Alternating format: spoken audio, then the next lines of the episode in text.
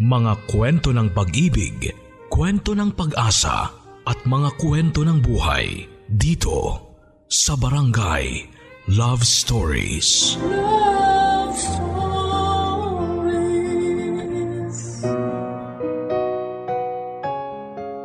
Kapag natagpuan mo na raw ang isang taong ibibigay sa iyo ang mundo niya, huwag mo na siyang pakawalan pa.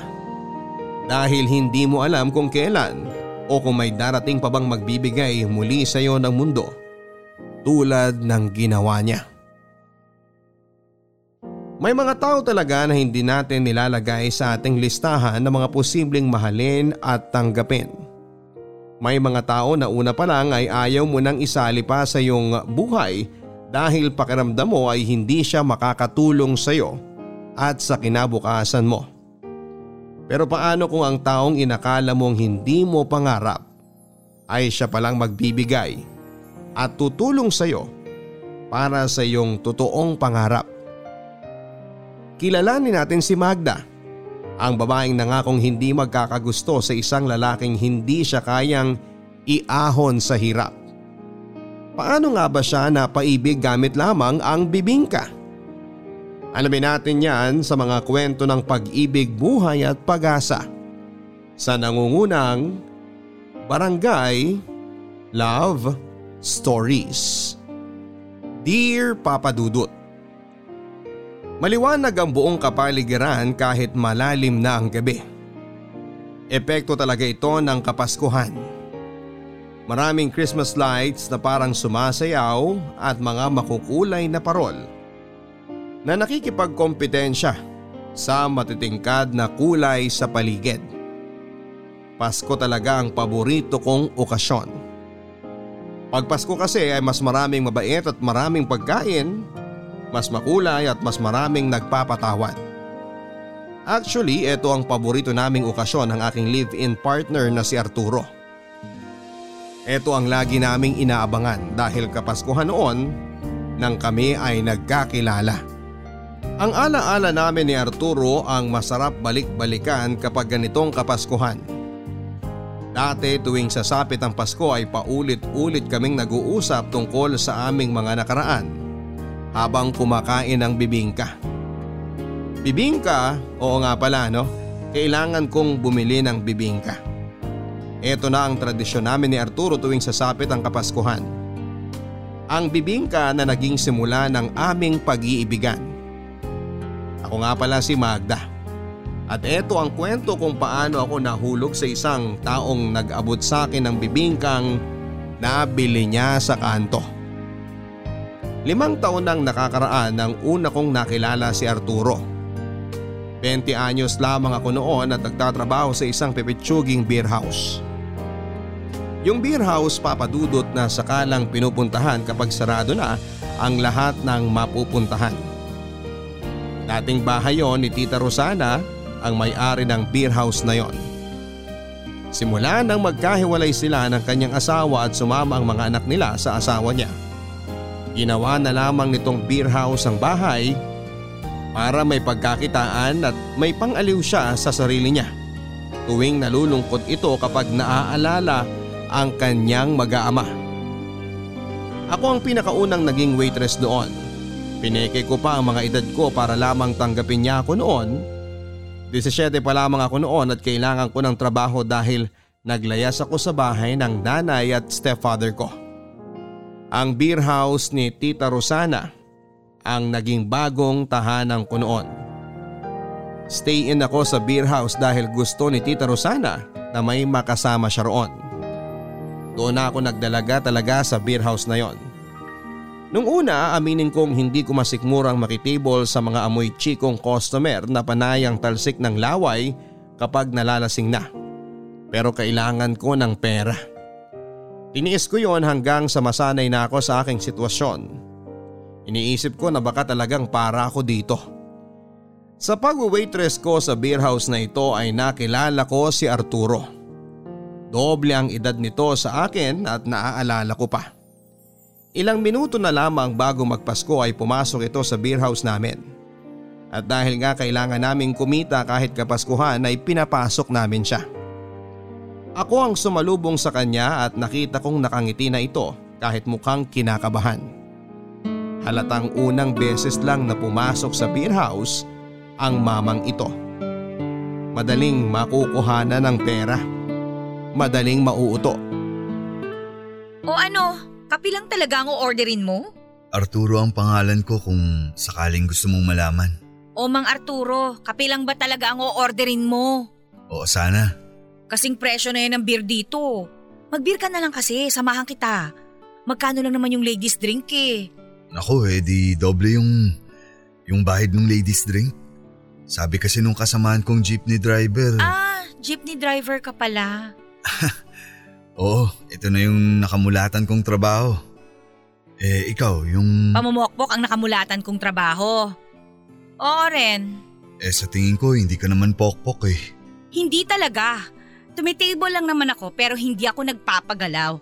Pero para sa lahat, ka-level ko pa rin yung mga pokpok dyan. Eh kasi sa beer house daw ako nagtatrabaho.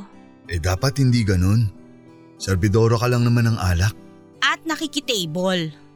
Kaya ano, titable mo ba ako ngayong Noche Buena? Alit yung kawali ka naman dyan. Sige na, dali na. Eh, gutom ka na ba? Kanina pa. Tsaka Noche Buena na ngayon. Dapat sa ganang lamesa natin, di ba? Ay, oo nga pala. Pero, di ba dapat hamon? Wala kaming hamon sa menu. Ang meron lang, mani, sisling hotdog, sisig, paksiw at saka lechon kawali. Eh mamili ka na ron. Tunog Pasko naman lahat. Usog pa naman ako eh. Paano naman ako? Tititigan na lang kita dito magdamag hanggang lumamig ang kape mo. Sa totoo lang, may dala akong bibingka rito. Ito, mainit pa. Masarap yan sa kape. Talagang nagdala ka ng bibingka sa beer house? Kahit saang lugar naman, masarap kainin yung bibingka. Salamat. Gusto mo rin ba ng kape? Kumuha ka lang sa'yo habang nagkikwentuhan tayo. Beer. Gusto ko ng beer. Di na kasi maganda ang beer kung iinom ka ngayon. Makakabagin ka. Saan ka naman galing na planeta at iniisip mo nakakabagin ako kapag uminom ako ng beer sa gabi? Ah, hindi kasi ako umiinom eh. O sige na, ako nang kukuha ng kape mo.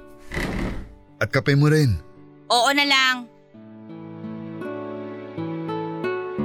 Si Arturo ang unang lalaking inorderan ako ng kape sa beer house na yon. Madalas ay puro alak ang binibili sa akin. Gusto nila akong lasingin para magawa nila ang gusto nila sa akin pero matibay ata ako pagdating sa alak. Bago pa nila ako mapatumbay sila ay subsob na sa lupa. Kinain ko ang dalang bibingka ni Arturo at aaminin kong masarap yon. Bata pa lamang ako noong huli akong nakakain ng bibingka. Buhay pa ang tatay ko noong binilhan niya ako ng bibingka pagkatapos naming magsimbang gabi. Hindi ko makakalimutan ang huling simbang gabi na nakasama ko ang tatay ko. Masaya kaming pareho noon habang nilalantakan ng binili nitong bibingka sa gilid ng simbahan. Nagkakaagawan pa kami noon sa kaunting nyog at pareho kasi namin gusto yon. Lalo na kapag naiyahalo yon sa margarine ng bibingka. Nagmamadali kaming umuwi noon para maabutan pa ni nanay na mainit ang bibingkang binili namin para sa kanya. At dahil napaaga kami kesa sa inaasahan ni nanay ay nagulat siya papadudot. Nagulat kami. Si nanay nahuli namin ni tatay na kasiping ang aming kapitbahay. Naaalala ko pa na hindi nagsalita ang tatay at lumabas ng bahay. Hindi ko rin alam ang gagawin ko. Pinalabas ako ni nanay ng kwarto at sinara ang pintuan. Hindi ko alam ang nangyayari at nasa sala ako noon habang hawak ang bibingka. Nang lumabas si nanay ay kasabay na nito ang kapitbahay namin. Hinatid niya ito palabas. Nang bumalik si nanay sa loob ay hinarap ako nito at tinanong kung saan nagpunta si tatay. Umiling ako. Hindi ko alam. Hindi ko namalayan. Yun na ang huling beses papadudot na nakita namin ni nanay si tatay. Wala na kaming naging balita sa kanya at ang kapitbahay namin doon na tumira sa bahay namin hanggang isang araw ay naging tatay-tatayang ko na ito. Naging stepfather. Mula noon ay hindi na katulad ng dati ang buhay ko.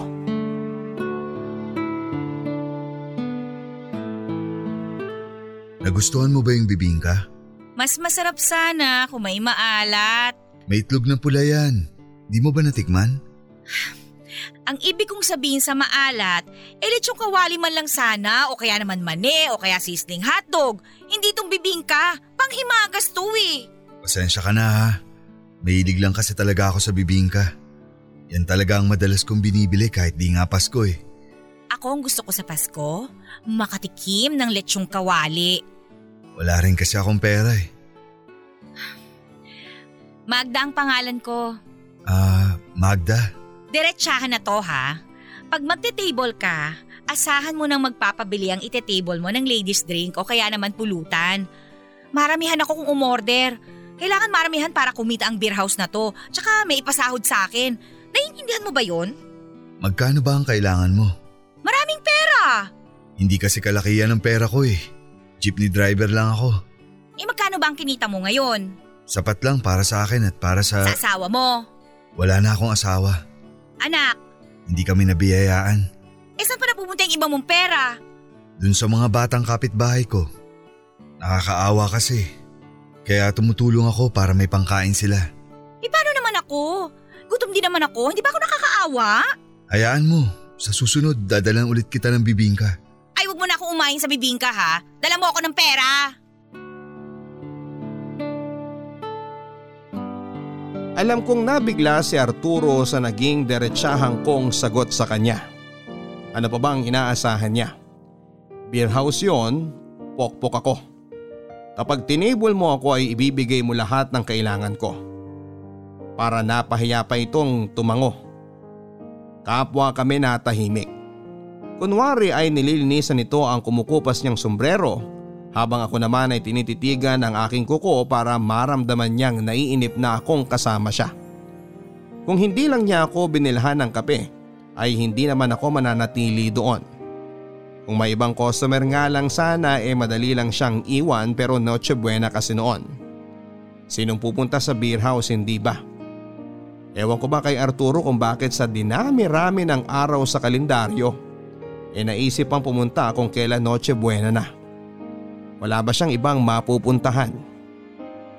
Nang magpaalam na ito ay ngumiti ako at pinaalala sa kanya na kung magbi-beer house siya ay siguraduhin niyang may pera siya na dala. Tumango naman ito at ngumiti. Nagpaalam ito at sinabing mag-ingat ako. Akala ko ay hindi na siya babalik pa dahil napahiya na.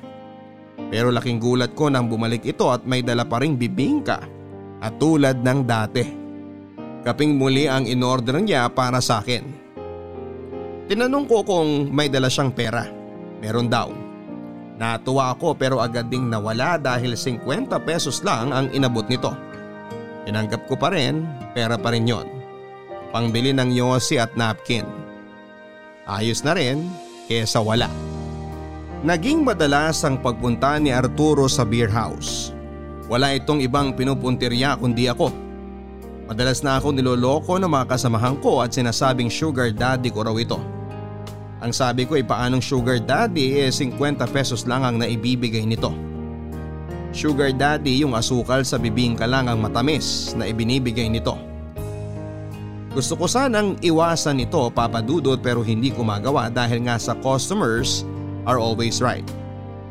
Saka lagi nakabantay si Tita Rosana. Ayaw nitong may customer na napapabayaan kahit kuripot pa. Saka sa totoo lang ay hindi rin naman ako madalas na naititable. Si Arturo lang lagi ang tumitable sa akin, mas maganda ang mga kasamahan ko.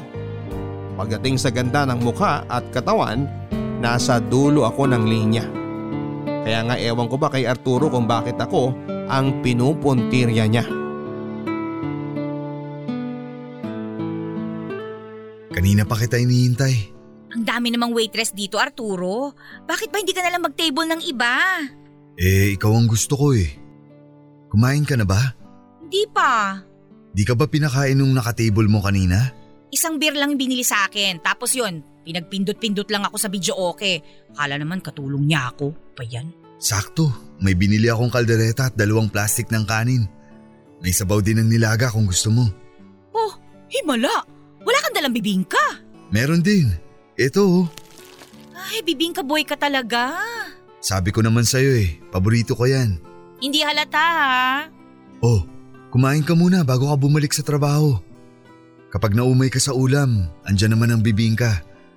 Kumuha ka na lang ulit ng kape para maisabay mo dyan. Eh ikaw? Kumain na ako kanina, pero sasabayan kita sa kape. O siya, sige. Total nakabreak ako ngayon. Doon tayo sa may gilid kumain.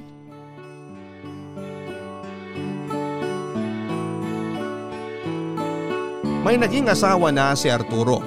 Ayon sa kwento niya, limang taon silang magkarelasyon bago sila ikasal. Ito ang unang GF niya. Isang mananahi at hindi sila nagkaroon ng anak dahil may diferensya ang babae. Tinanggap na lang nila yon at nakontento na lamang sa pagbibigay ng pagkain sa mga batang nangangailangan tulad ng kanilang kapitbahay. Masaya naman silang dalawa papadudot kontento na lang sa piling ng isa't isa. Kahit wala na raw silang maging anak ay ayos lang basta't magkasama sila. Pero mukhang pati yon ay hahadlangan pa ng kapalaran. Isang araw ay na-diagnose ang kanyang asawa na may leukemia at isang araw ay binawi na ito ng Diyos. Doon napunta lahat ng ipon nilang mag-asawa. Naubos sa pagpapagamot na nauwi rin sa wala. Isang dekada na raw ang nakakaraan mula nang namatay ang asawa niya. Pero hindi pa rin ito maisip na maghanap ng bago. Nag-focus ito sa pagiging jeepney driver at tinuloy ang nakasanayan nilang mag-asawa na tumulong sa mga batang nangangailangan. Matapos kong marinig ang kanyang kwento ay naawa ako rito. Nakonsensya ako sa ginawa kong pagmamaldita sa kanya. Kaya naman sa mga sumunod na pagpunta nito sa beer house ay naging mabait na ako sa kanya. Kahit pa kapilangang na ibibigay nito sa akin at bibingka. Lagi pa rin itong nagiiwan ng 50 pesos kada gabi at kapag malakas ang kita niya ay may daladala itong pagkain galing karinderya para may panglaman daw ako sa aking tiyan bago ako sumabak sa mga alak. Mabait naman siya sa akin papadudot Naalala ko tuloy ang tatay ko sa kanya. Nakwento ko na nga rin ang nangyari sa akin noong bata ako at kung paano ako napadpad sa beer house na yon. Mas dumoble tuloy ang awa nito sa akin. Dinalasan nito ang pagdalaw sa akin kahit alam kong pagod ito mula sa biyahe niya. At nagpupuyat itong samahan ako kahit alam niyang maaga pa siya kinabukasan.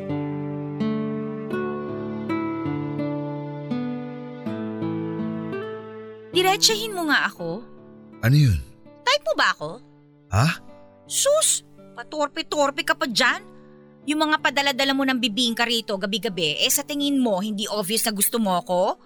Kahit yung langgam na nakikiagaw sa akin sa asukal ng bibingka, eh alam niyang type mo ko eh no? Di ka ba magagalit kung oo?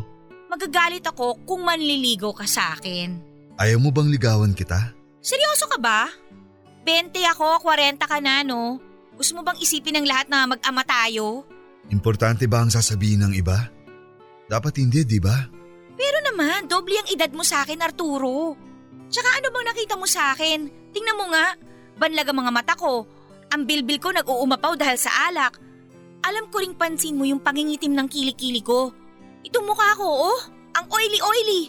Mukha nga ako mabaho kahit bagong ligo. Mukha akong tambayan ng libag at saka… Hindi itsura ang basihan ko sa babaeng nagugustuhan ko. So ano nga ang basihan mo? Ugali? Eh nakita mo naman kung paano kita itrato nung una pa lang. Asal ka kampinan ni Satanas, ba? Ramdam ko namang paraan mo lang yun para itaboy mo ang mga taong gustong malin ka. Eh ano bang pinagsasabi mo dyan? Nagtatapang-tapangan ka pero sa totoo lang, kailangan mo ng kasama. Alam kong mabuti ka. Base sa mga naging kwento mo sa iyong nakaraan. Hindi ko kailangan ng kasama. Talagang pinatapang ka lang masyado ng mga pinagdaanan mo. Kaya ka ganyan. Kaya ganyan kataas ang harang mo sa sarili mo at sa taong gustong malin ka ng totoo. Ewan ko sa'yo. Umalis ka na nga. Ubus na yung kape mo, tsaka papasada ka pa. Hayaan mo kung malin ka. Ibaba mo ang harang. Maniwala ka. Kaya kitang alagaan. Pinaalis ko na ito bago pa ako maluha. Totoo naman ang sinasabi niya. Nagtatapang-tapangan lang ako. Paraan ko ito para depensahan ang lungkot na nararamdaman ko. Ito ang paraan ko papadudot para itaboy ang mga lumalapit sa akin. Pakaramdam ko kasi tulad lang sila ng tatay ko na matapos akong mahalin at alagaan ay iiwan din ako ng walang paalam. Ayaw kong maulit yon. Ayoko na at hindi na kaya ng puso kong tumanggap muli ng ganong klase ng sitwasyon at hindi ko yon hahayaang mangyari. Kaya nga lahat ng sumubok na manligaw sa akin ay tinataboy ko. Nawala naman silang lahat matapos kong gawin yon pero iba itong si Arturo. Kahit na anong taboy ko ay paulit-ulit ang pagbabalik niya para patunayang gusto niya ako talaga. Nang mga sumunod na punta ni Arturo sa beer house ay lagi itong may dalang isang pirasong rosas at ulam. Minsan bumibili din ito ng magagamit ko tulad ng suklay, bimpo, mga 3-in-1 na kape, mumurahing lotion, masyadong mapulang lipstick na pati napkin ay siya na rin ang bumibili. Praktikal kasing tao ito. Mas gusto niya yung ibinibigay niya sa akin ay magagamit ko. Tinatanong ko siya kung bakit nagbibigay pa ito ng rosas eh hindi naman praktikal yon. Ang sagot niya, deserve ko raw ang kagandahan ng rosas. Hindi na ako nakapagsalita pa. Aaminin ko sa inyo papadudot na unti-unti nang nahuhulog ang loob ko kay Arturo. Pero hindi ko magawang sabihin yon sa kanya. Hindi ko pinaparamdam sa kanya at kahit mahigit isang taon na ang lumipas ay hindi ko pa rin siya sinasagot. Hindi naman ako nito minamadali. Ang sabi niya ay handa siyang maghintay hanggang mahaling ko na siya. Isang bagay na mas lalong nagpa-fall sa akin sa kanya. Hindi lahat ng lalaki ay handang gawin yon. Yung iba kapag hindi pa rin sinasagot sa loob ng isang buwan ay naghahanap na ng iba. Yung iba naman ay sabay-sabay ang nililigawan para walang talo kung sakaling mabasted siya ng iba. Pero itong si Arturo ay kakaiba talaga. Alam kong swerte na ako sa kanya pero hindi ko pa rin siya magawang piliin dahil jeepney driver lamang ito. Oo papadudot, isang malaking isyo sa akin ang trabaho niya. Gusto kong makaahon sa hirap. Hindi ako nakapagtapos kaya naman ang nakikita kong paraan para makaahon ay sa piling ng isang lalaking may kaya. Yung lalaking may magandang trabaho at kahit na anong hilingin ko ay maibibigay niya. Pero bakit pa ba ako umaasa? Sino ba naman ang susustento sa akin? Una pa lang ay sinabi ko na sa inyo na hindi ako maganda. Ipitsugin pa ang beer house na pinagtatrabahuhan ko. Sa tingin ninyo ay sinong mayamang lalaki o may kayang lalaki ang papasok sa beer house at magiging prince charming ko? Wala naman hindi ba? Si Arturo lang ang prince charming na bigay sa akin pero prinsipeng walang pera. Sabihin nyo nga sa akin, masama ba talaga na umasa o mangarap na makakahanap ng lalaking may sapat na pera para iahon ako sa hirap? Nakapagpasya na ako Iiwasan ko na si Arturo. Ito lang naman ang nararapat. Wala akong magandang kinabukasan kung siya ang pipiliin ko. Isipin nyo na lang ha. Hindi na nga sapat ang kinikita niya. Sa pagpapasada, eh nagbibigay pa ito ng pera sa mga hindi niya kaano-anong mga bata. Paano naman ako kung nagkataon na karelasyon ko na siya hindi ba? Praktikala na ngayon. Utak muna bago puso. Iniiwasan mo ba ako? Hindi ba obvious? Pero bakit? May nagawa ba akong mali? Wala. Eh bakit nga? Eh kasi nga 'di ba binabasted na kita? Eh ano bang dapat gawin pagkatapos nun? 'Di ba dapat iwasan ka na? Pwede naman akong maghintay kung talagang hindi ka pa handa eh. Hindi ako magiging ready sa'yo. Huwag mo nang sayangin ang oras mo. Manligaw ka ng iba. Pero ikaw ang gusto ko. Gusto mo bang ulitin ko sa pagmumukha mo lahat ng kapintasan ko para matauhan ka? Pati mga kapintasan mo minahal ko na. Talaga lang ha? Magda, pakiusap. Umalis ka na pwede ba? Hindi ako matitable nito kung dikit ka ng dikit sa akin. Hindi ako halis. Umorder ka ng gusto mo at ako na ang bahala. Ikaw talagang bahala. Eh 50 pesos nga lang ang kaya mong ibigay sa akin. Anong akala mo rito sa beer house namin? Karinderya? Mahal kita Magda. Eh magmahal ka na lang ng iba. Ikaw ang gusto kong makasama. Hindi kita gustong makasama. Magda, huwag mo naman akong itaboy. Alam kong... Alam kong gusto mo rin ako pero... Ang kapal naman ang mukha mo, oy. Para nakitang tatay for your information. Nakikita ko ang ngiti sa mga mata mo kapag kausap mo ako. Di mo basta-bastang mapepeke yun. Eh pwede bang maningning lang talaga ang mga mata ko dahil uminom ako ng gin? Turo sa akin ng nanay ko noon na kapag ang mata ang nakangiti, totoo ang nararamdamang saya. Alam kong masaya ka kapag kasama ako, Magda. Lakas din eh, no? Magda. Ano bang...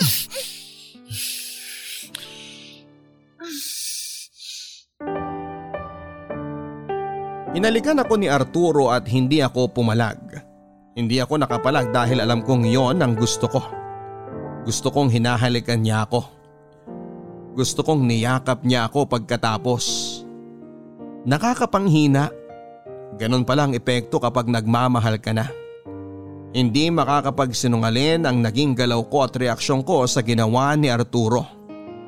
Nang matapos ako nitong halikan ay naramdaman kong namula ang aking pisngi at hindi ako halos makatingin sa kanya. Nakangiti ito sa akin na para bang nanalo sa loto. Napatunayan kasi nitong gusto ko rin siya at para hindi ako lalong mabuko pa sa aking nararamdaman ay pinaalis ko na ito. Sumunod naman siya kasabay ng pangako na bukas ay babalik siya. Ilang minuto bago ang Noche Buena ay dumating si Arturo tulad ng pinangako niya. May bitbit itong bibingka. Tulad nung una ko siyang nakita. Bago ang suot nitong pulang polo na tinernuhan ng kupas at lumang maong. Bago rin ang pabango nito. Nakangiti itong lumapit sa akin at binigay ang bibingka. Hindi ko alam ang magiging reaksyon nun hanggang ngayon kasi ay naglalaro pa rin sa aking isipan ang ginawa nitong paghalik sa akin. Para bang nalalasahan ko pa rin ang tamis ng kanyang labi. Pero syempre, hindi ko yon sinabi sa kanya. Nakakahiya.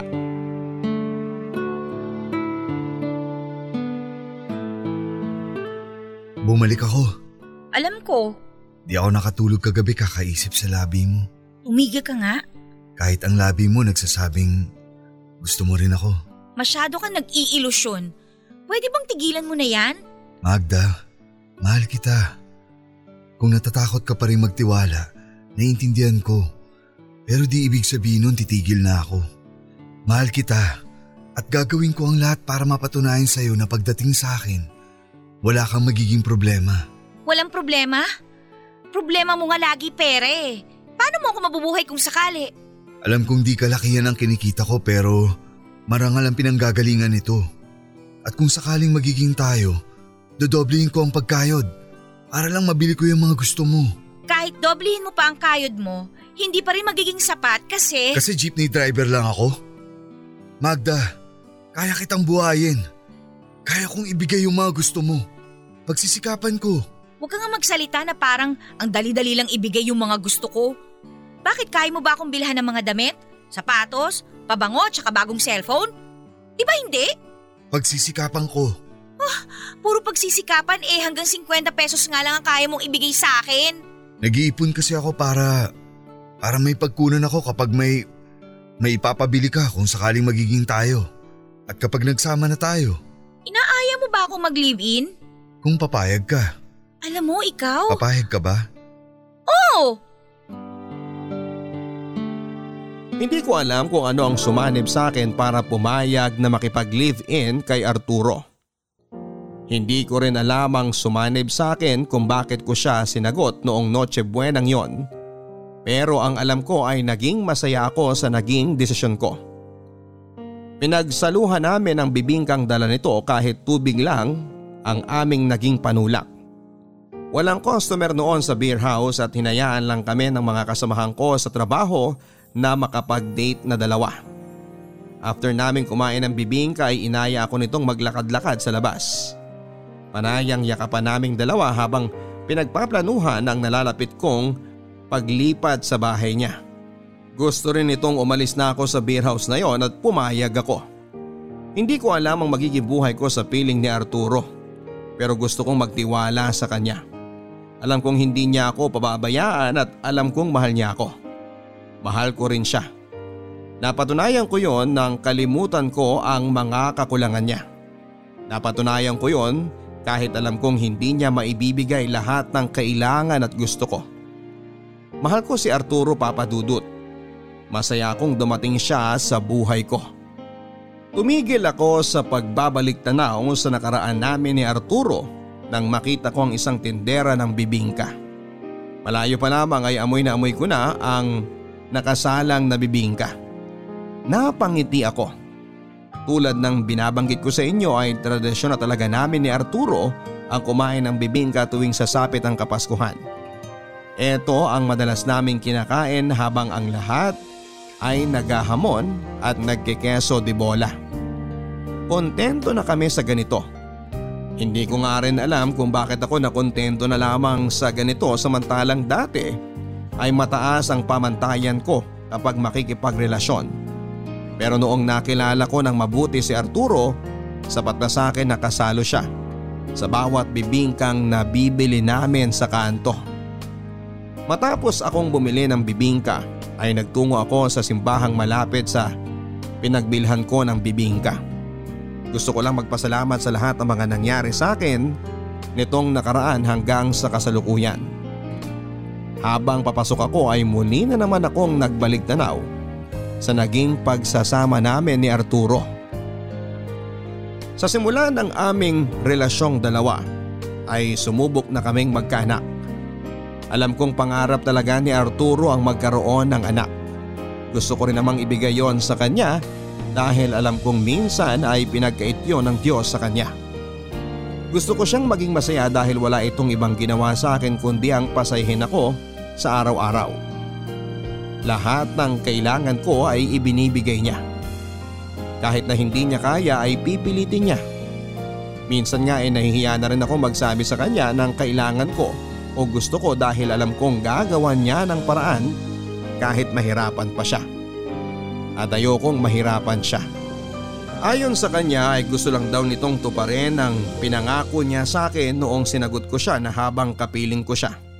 Lahat ng gusto ko ay pagsisikapan niya at kahit na ilang taon na kaming nagsasama ay hindi pa rin siya nagbabago. Gusto pa rin itong ibigay lahat ng maibigan ko. Kaya naman nang hilingin ito na sana ay makabuo na kami ng anak ay pumayag ako. Handa na rin ako. Wala naman akong ibang nakikitang magiging ama ng anak ko kundi si Arturo lamang. Ilang beses kaming sumubok papadudot pero walang nangyari. Ayaw namin magpa-check up papadudod sa takot na baka balitaan kami ng hindi maganda ng doktor. May takot na rin talaga sa doktor si Arturo. Ang huling beses niyang nakakita ng doktor ay noong buhay pa ang asawa niya. Ang sabi ko sa kanya ay mukhang kailangan ko na rin magpa-check up para malaman kung sa akin ba ang diferensya kung bakit kami ay hindi magkaanak. Nung una ay alanganin nito at ang sabi niya ay wala namang magandang balita lagi ang doktor. Inawakan ko ang kamay niya at sinabing magtiwala siya. Umayag siya pero sa dulo ay tama rin pala siya. Walang naging magandang balita ang doktor.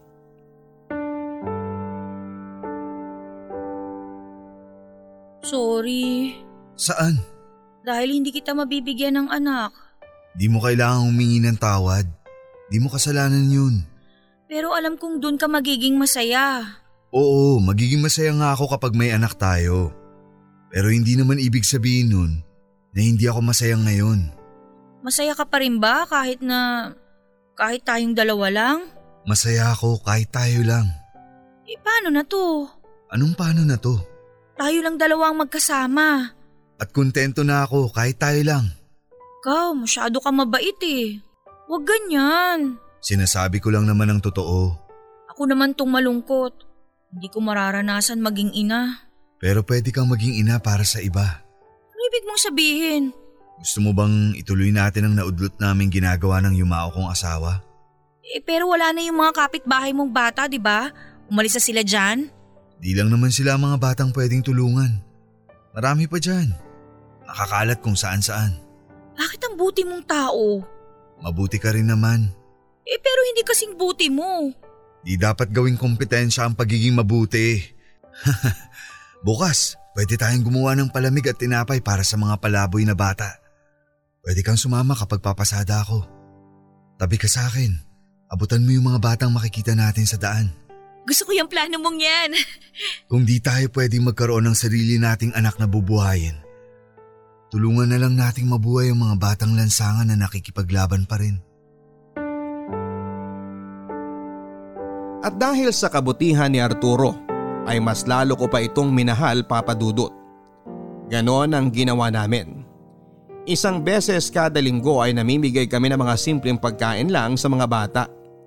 Hindi masyadong malaki o marami o nakakabusog ang mga yon pero sana ay nakakatulong din kahit papaano.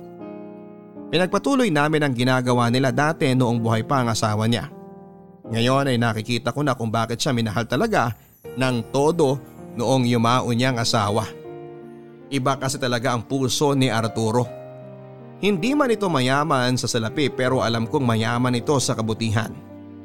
Sa paglipas ng mga taon ay nakontento kami sa ganitong klase ng buhay. Kaming dalawa lang. Bago pumutok ang haring araw sa umaga ay gising na ako para ipagluto si Arturo ng almusal at baon niya sa tanghali. Inaasikaso ko ito. Maaga itong gumigising para rin masabayan ako sa kwentuhan. Bago magalasing ko ng umaga ay papasada na ito. Lagi ako nitong iniiwanan ng halik at mahigpit na yakap na akala mo ay yun na ang huli. Sabi nga niya sa akin, kailangan kung magpaparamdam ka ng pagmamahal sa karelasyon. Ibigay mo yung parang bukas eh mawawala ka na sa mundo. Yun ang ginagawa niya lagi papadudot. Sino bang hindi mahuhulog ng todo sa taong ganito? Namamasukan ako bilang kasambahay sa isang kakilala ni Arturo bago mag alas 8 ng gabi ay nakauwi na ako. Saktong sakto para makapagluto ng gabihan naming dalawa. Minsan kapag nahuhuli ako ng uwi ay kumakain na lang kami sa karinderya. Yun na tuloy ang naging date naming dalawa. Nagtatawanan kami habang nagkwekwentuhan kung ano ang nangyari sa mga araw namin. Walang humpay na saya. Yon ang alam ko sa pagsasama naming dalawa. Kapag uuwi na ay dadaan muna kami sa bakery na bukas at bibili ng kahit na anong tinapay para pangdagdag sa aming almusal. Sa aming pagtulog na dalawa ay lagi niya akong kinakantahan hanggang makapikit na ang aking mga mata. Sinisigurado nito na mas nauuna akong makahimbing sa pagtulog para raw mabantayan pa niya ako. Nasabi ko naman sa inyo na tuwing sasapit ang Kapaskuhan ay tradisyon na naming mag-asawa ang bumili ng bibingka para pagsaluhan pagkatapos naming magsimbang gabi. Uuwi kami sa bahay, ipagtitimpla niya ako ng kape na tulad ng kapeng tinitimpla ko sa kanya noong nagtatrabaho pa ako sa beer house. Nagbabalik tanaw kami sa aming nakaraan. Paulit-ulit lang kami sa pagkikwento tungkol sa una naming pagkikita hanggang sa ligawan niya ako. Pero ewan ba namin kung bakit hindi nakakasawang pakinggan yon taon-taon. Ganon siguro talaga kapag gusto mo ang mga ala-alang binuo niyong dalawa. Kahit na ilang ulit niyo pang balikan, parang sariwa pa rin ang lahat.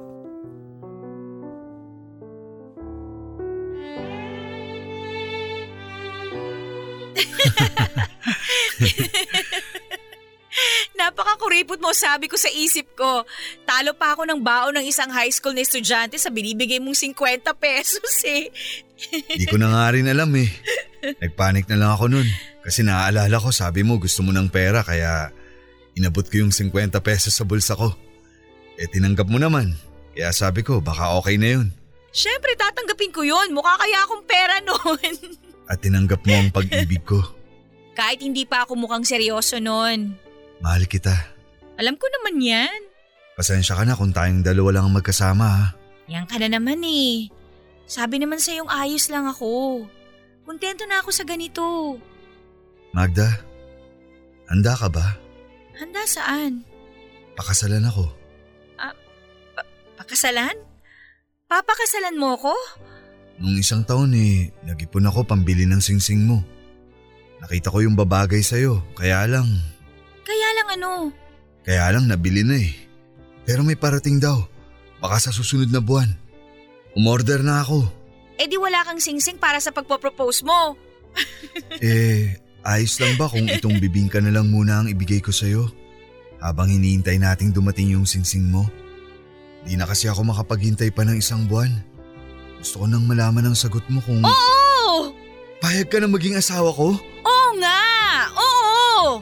Kahit nyog lang ng bibingka yan, oo, pakakasalan kita!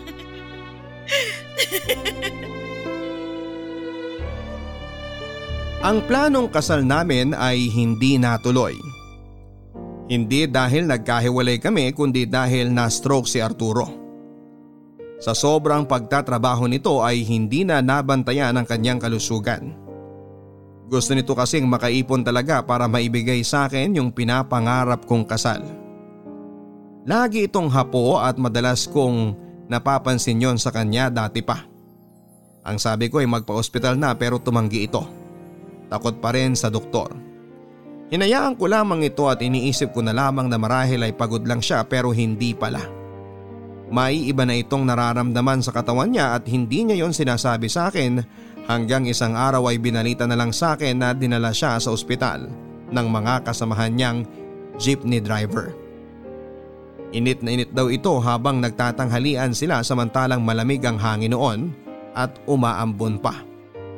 Kukuha lang dapat ito ng tubig dahil nakaramdam daw ito ng matinding uhaw at hilo.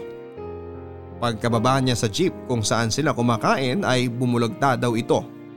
At sabi ng doktor ay pangalawang stroke na pala niya ito. Pwede ka palang ma-stroke nang hindi mo namamalayan. Ganon ang nangyari kay Arturo. Papadudot akala ko noon ay wala nang pag-asang mabuhay pa si Arturo. Ang sabi kasi ng mga doktor ay malabo na. Kung sakali mang mabubuhay ito ay lantang gulay na. Ang sabi ng lahat ay wag na akong umasang madudugtungan pa ang buhay niya. Naging sapat naman raw ang nilagi niya sa mundong ito at pwedeng pwede na siyang magpaalam. Pero ayoko. Hindi pa ako handa. Hanggat may paniniwala pa ako sa himala, kakapit pa rin ako. Oras-oras akong nagdarasal at humihiling na dagdagan pa ang mga taong pagsasama naming dalawa ni Arturo. Binuhos ko ang lahat ng laman ng puso ko sa bawat dasal ko. Hindi pa ako handang mawala ang isang taong nagpakita at nagpatunay sa akin na pwede akong mahalin, na pwede akong tanggapin at sa unang pagkakataon sa buhay ko. Pinakinggan ako ng Diyos sa unang pagkakataon ay nakatanggap ako ng himala dahil nabuhay si Arturo. Dalawang taon na ang nakakalipas mula nang na-stroke ito at ngayon ay nakaka-recover na ito kahit papaano. Hindi pa rin siya nakakalakad ng mag-isa. Hindi na halos maintindihan ang mga salita niya, kailangan na niya lagi ng tutulong sa kanya mula sa pagbabanyo hanggang sa paghiga. Ako lahat ang gumagawa noon at hindi ako nakakaramdam ng pagod at pagkasawa. Mahal ko si Arturo at gagawin ko ito paulit-ulit kung kinakailangan. Mula nang nakilala ko siya, araw-araw niyang pinapatunayan sa akin ang pagmamahal niya. Pinagsilbihan ako nito nang hindi humihingi ng kahit na anong kapalit at ngayong ako naman ang kailangan niya ay oras na para masuklian ko rin lahat ng ginawa niya. Napansin siguro nito na nandun ako sa kanyang tabi at nakatitig lamang sa kanya. Minulat nito ang mga mata niya at inaplos ang aking mukha. Pinunasan ko ang luha sa gilid ng aking kaliwang mata bago pa nito yon mahawakan. Ayaw niyang umiiyak ako. Lalo na noong mga panahong nagpapagaling siya. Ayaw niyang nakikitang may patak ng luha sa aking mga pisngi. Ayaw niyang nasasaktan ako. Ayaw niyang nahihirapan ako. Nagpatulong ito para bumangon. Ngumiti ito sa akin at tinignan ang orasan. Malapit na ang Noche Buena. Malapit na ang aming anibersaryo. Ngumiti itong muli sa akin at sinabi ang salitang bibingka at napangiti ako. Ito ang unang beses na nakabanggit ito ng isang buong salita nang hindi na uutal. Binangon ko na siya para magtungo kami sa kusina. Kakain na kaming muli ng bibingka tulad ng dati. Nagtimpla ko ng kape para sa aming dalawa. Tulad ng dati. Tulad noong unang kapeng tinimpla ko sa kanya noong nagtungo siya sa beer house kung saan ako nagtatrabaho. Sinubuan ko ito ng bibingka at tangulang ito ng tango na tila nagpapasalamat. Dahil muli na naman kaming nagkasama sa aming anibersaryo. Muli na naman kaming nakakain ng bibingka. Hindi man kami nakakapagkwentuhan sa aming nakaraan tulad ng dati. Pero masaya pa rin kaming pareho dahil kaharap pa rin namin ang isa't isa. Buo pa rin kaming dalawa at magkasama habang pinagsasaluhan ang bibingka na dahilan kung bakit kami magkasama sa ngayon. Ang bibingka na nagpasimula ng aming forever. Maligayang Pasko Papa Dudut at maraming salamat sa pagbasa ng aming kwento. Ako ang inyong kabarangay forever, Magda. Ang pag-ibig talaga ay hindi mo mapipili madalas kung kanino ito sasama para kina Magda at Arturo na hindi inaasahang magkakaroon ng forever. Hangad naming lahat ang kasiyahan ninyo at ang agarang paggaling ni Arturo. Pinatunayan ninyo sa aming pareho na ang relasyon, anumang pagsubok ang dumaan dito, kapag ito ay totoo ay tatagal ito. Sa lahat ng mga kabarangay natin na nakapakinig ng kwento ni Magda at Arturo, sana po ay matagpuan ninyo ang taong makakahati ninyo sa mga pagsubok yung taong hindi kayo bibitawan kahit mahirap na ang sitwasyon. Yung taong kakapit pa rin kahit hinihila na ng mga problema palayo sa iyo. Sa lahat ng mga kabarangay natin na may katulad na kwento, ni Magda at Arturo, puno man kayo marahil ng pagsubok ngayon. Pero hangad namin na malampasan nyo yan at hangad namin yan ang maging dahilan para mas lalo kayong tumibay. Sa lahat ng mga kapuso natin na sinusubok ang kanilang sitwasyon at relasyon, Pumapit lang kayo. Malalampasan din yan. Makakatawa at makakangiti kayong muli sa dulo. Makakapagpasalamat kayo dahil hindi kayo nagpatalo sa mga problemang naibato sa relasyon ninyo. Hanggang sa muli mga kapuso ako po si Papa Dudut. Dito sa mga kwento ng pag-ibig, buhay at pag-asa sa Barangay Love Stories number 1.